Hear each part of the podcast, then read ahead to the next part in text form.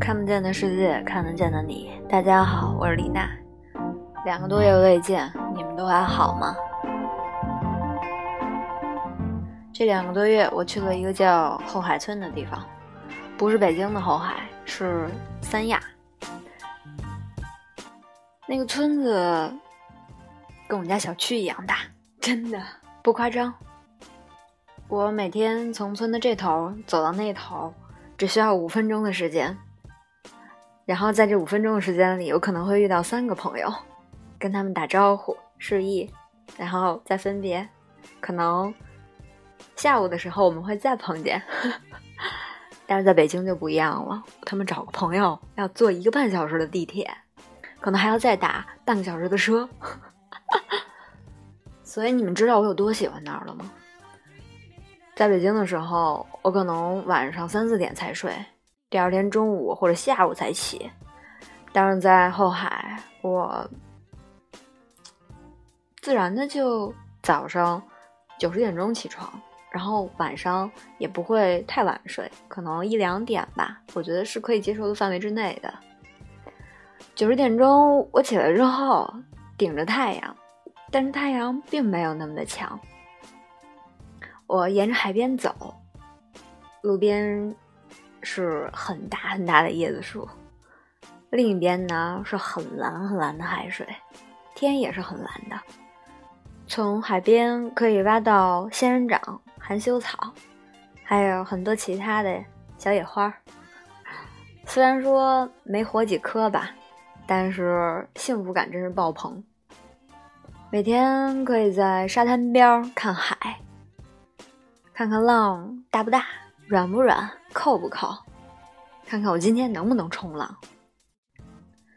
就这样过了两个月，每天喝点小酒，跟朋友一起说说笑笑，看天看海看浪，似乎没做什么正经事儿。但是像顾城说的嘛，那个空就是宇宙万物。可以幻化一切，就是我们最安心的地方。于是我就这样过了两个多月，直到最后的一两天，我变了，彻底的改变了。这要感谢很多人，我就不一一念名字了。我明白了什么呢？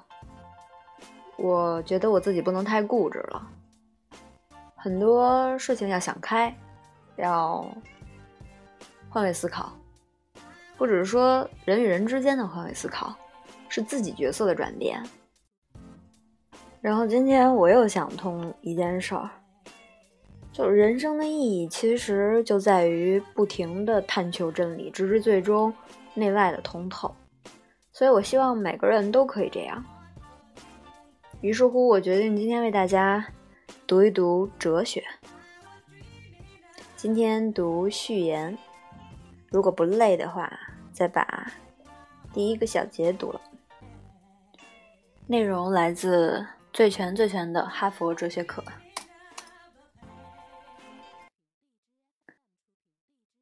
序：哲学，真正的智慧之学。什么是哲学？哲学研究的是什么？哲学和具体的科学是什么关系？哲学和我们的生活是什么关系？了解了这些问题，就可以使我们走进哲学，自觉地追求智慧，创造更美的人生。哲学是时代的制动，每当社会危机重重时，哲学家便会应运而生。尽管人们不大愿意接受哲学，但我们努力以种种通俗易懂的事例，让哲学变得。易于理解，使人读后顿感轻松和明白。自然界变化万千，社会错综复杂，有时会使人感到像走在一片茂密的森林之中，浮云遮望眼，云深不知处。正确的路在何方？这时我们就需要照亮前进方向的理性和智慧的明灯，而哲学就是这样一门给人智慧、使人聪明的学问。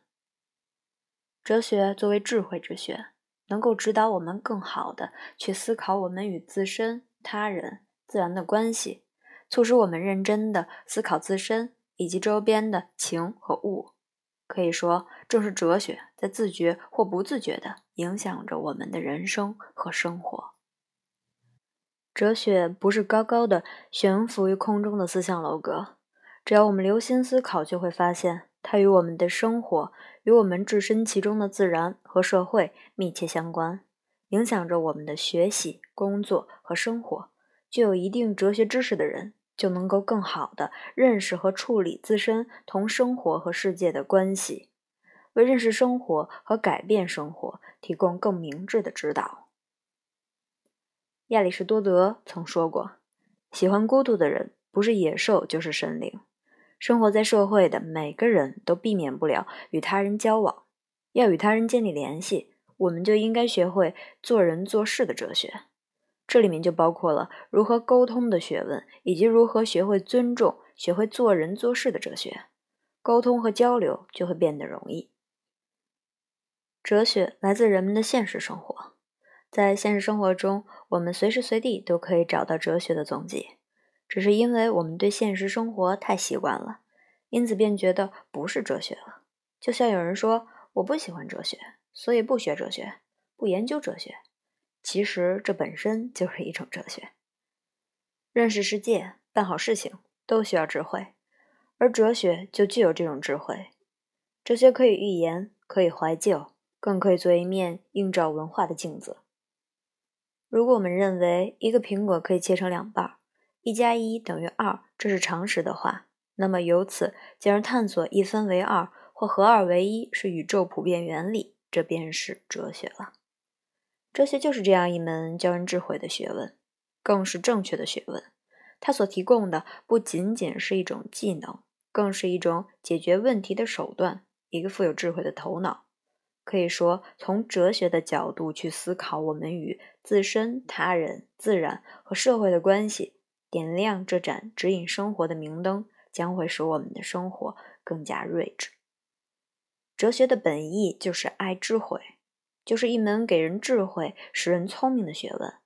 学好哲学，就会使我们的生活更幸福、更美好、更睿智。序言读完，哎，就喜欢这么短的。下面读第一章：哲学的开始。哲学是关于世界观的学说，是自然知识、社会知识、思维知识的概括和总结。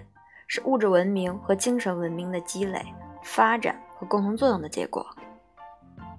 物质文明的积累、发展为社会变革提供了生产力条件；精神文明的积累、发展为社会变革提供了思想理论条件。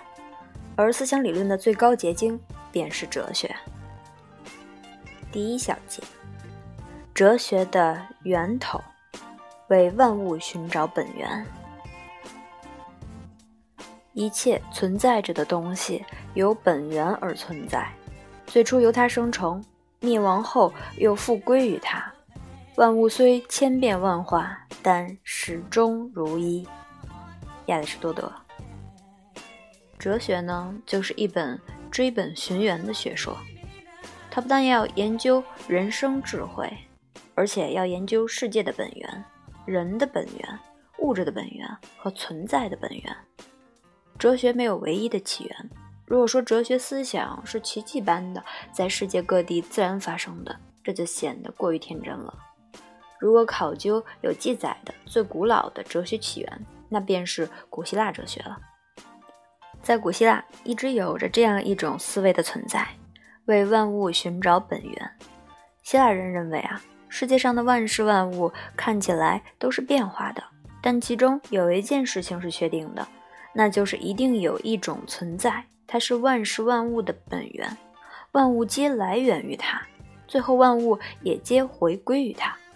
这种对存在的追求与探索，就是哲学诞生的起源之一。这似乎跟我昨天看的《优雅的宇宙》纪录片里面讲的弦理论有异曲同工之妙。继续。在古希腊哲学思想中，自然哲学家泰勒斯认为，万物的本源或始于水，生命和精神都离不开物质而存在。其弟子阿纳克西曼德则认为，世界的本源是无限者，而无限者内部又蕴含着对立面，并处在永恒的运动之中。西曼德的学生西米尼综合了泰勒斯和西曼德的思想，认为万物的本源是气，是气的稀薄和浓缩形成了万物。但是，由于早期哲学家对组成万物的基本元素这个问题的解释太过抽象，不能令人信服，所以在这一时期，人们便开始重新回头关注世界存在规律的问题。哲学家毕达哥拉斯的回答就独辟蹊径，他通过对颤动的琴弦的研究，发现音阶的音级遵从一定的数字比例的规律，于是。